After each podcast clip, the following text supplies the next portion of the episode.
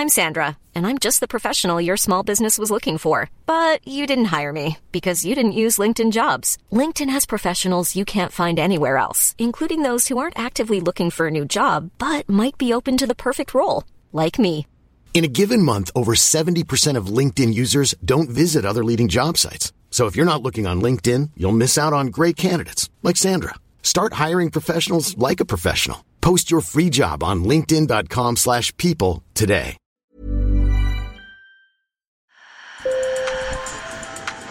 Bonjour. Hello. Hola. Marhaba bikoum. Sur le fil, Le podcast d'actu de l'AFP. des nouvelles choisies pour vous sur notre fil info. Au Chili, le sort des Mapuches est de nouveau au cœur des débats. Cette communauté indigène, qui était là bien avant les conquistadors espagnols, réclame qu'on lui rende ses terres. Et le nouveau gouvernement de gauche a promis de les soutenir. Mais après une série de violences, l'État a remilitarisé leur territoire ancestral. Nos reporters Pablo Cosaglio et Mario Kilodran vous emmènent en Araucanie, au cœur du territoire mapuche. Sur le fil. C'est à 600 km au sud de Santiago que nos journalistes ont rencontré Carolina Soto et sa fille, des Mapuches. Fières de leur culture, elles portent des ornements ancestraux, une parure et un bandeau en métal argenté dont les petites pièces s'agitent comme des grelots. Habillée d'une longue jupe fleurie et d'un épais poncho, Carolina Soto montre le terrain appartenant à l'État qu'elle a décidé d'occuper et où elle élève des poules et des cochons.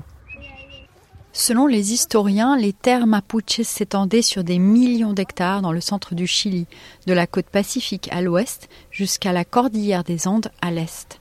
Les Mapuches se battent depuis des décennies pour récupérer ces territoires ancestraux que d'autres autochtones ont regagnés ailleurs en Amérique latine, comme en Colombie ou au Mexique. Pour les Mapuches, la nature est peuplée d'âmes, et ces terres font partie de l'identité de Carolina et sa fille. Nous allons récupérer nos terres, celles où nous sommes nés et où nous avons grandi.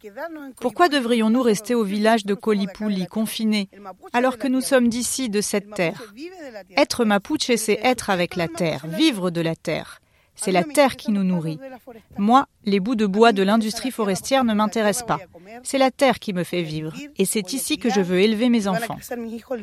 Aujourd'hui, ils se plaignent d'être discriminés au profit de la puissante industrie forestière qui a encore grignoté des terres pour planter des milliers d'eucalyptus. Certains Mapuches ont même recours à la violence et sabotent du matériel ou déclenchent des incendies. Mais selon Carolina Sotos, c'est l'État qui est responsable. La violence, elle nous est imposée. La violence, c'est celle du gouvernement, avec ses militaires, ses flics, ses forces spéciales. Ce n'est pas pour maintenir l'ordre que l'État a sorti l'armée, c'est pour nous faire la guerre.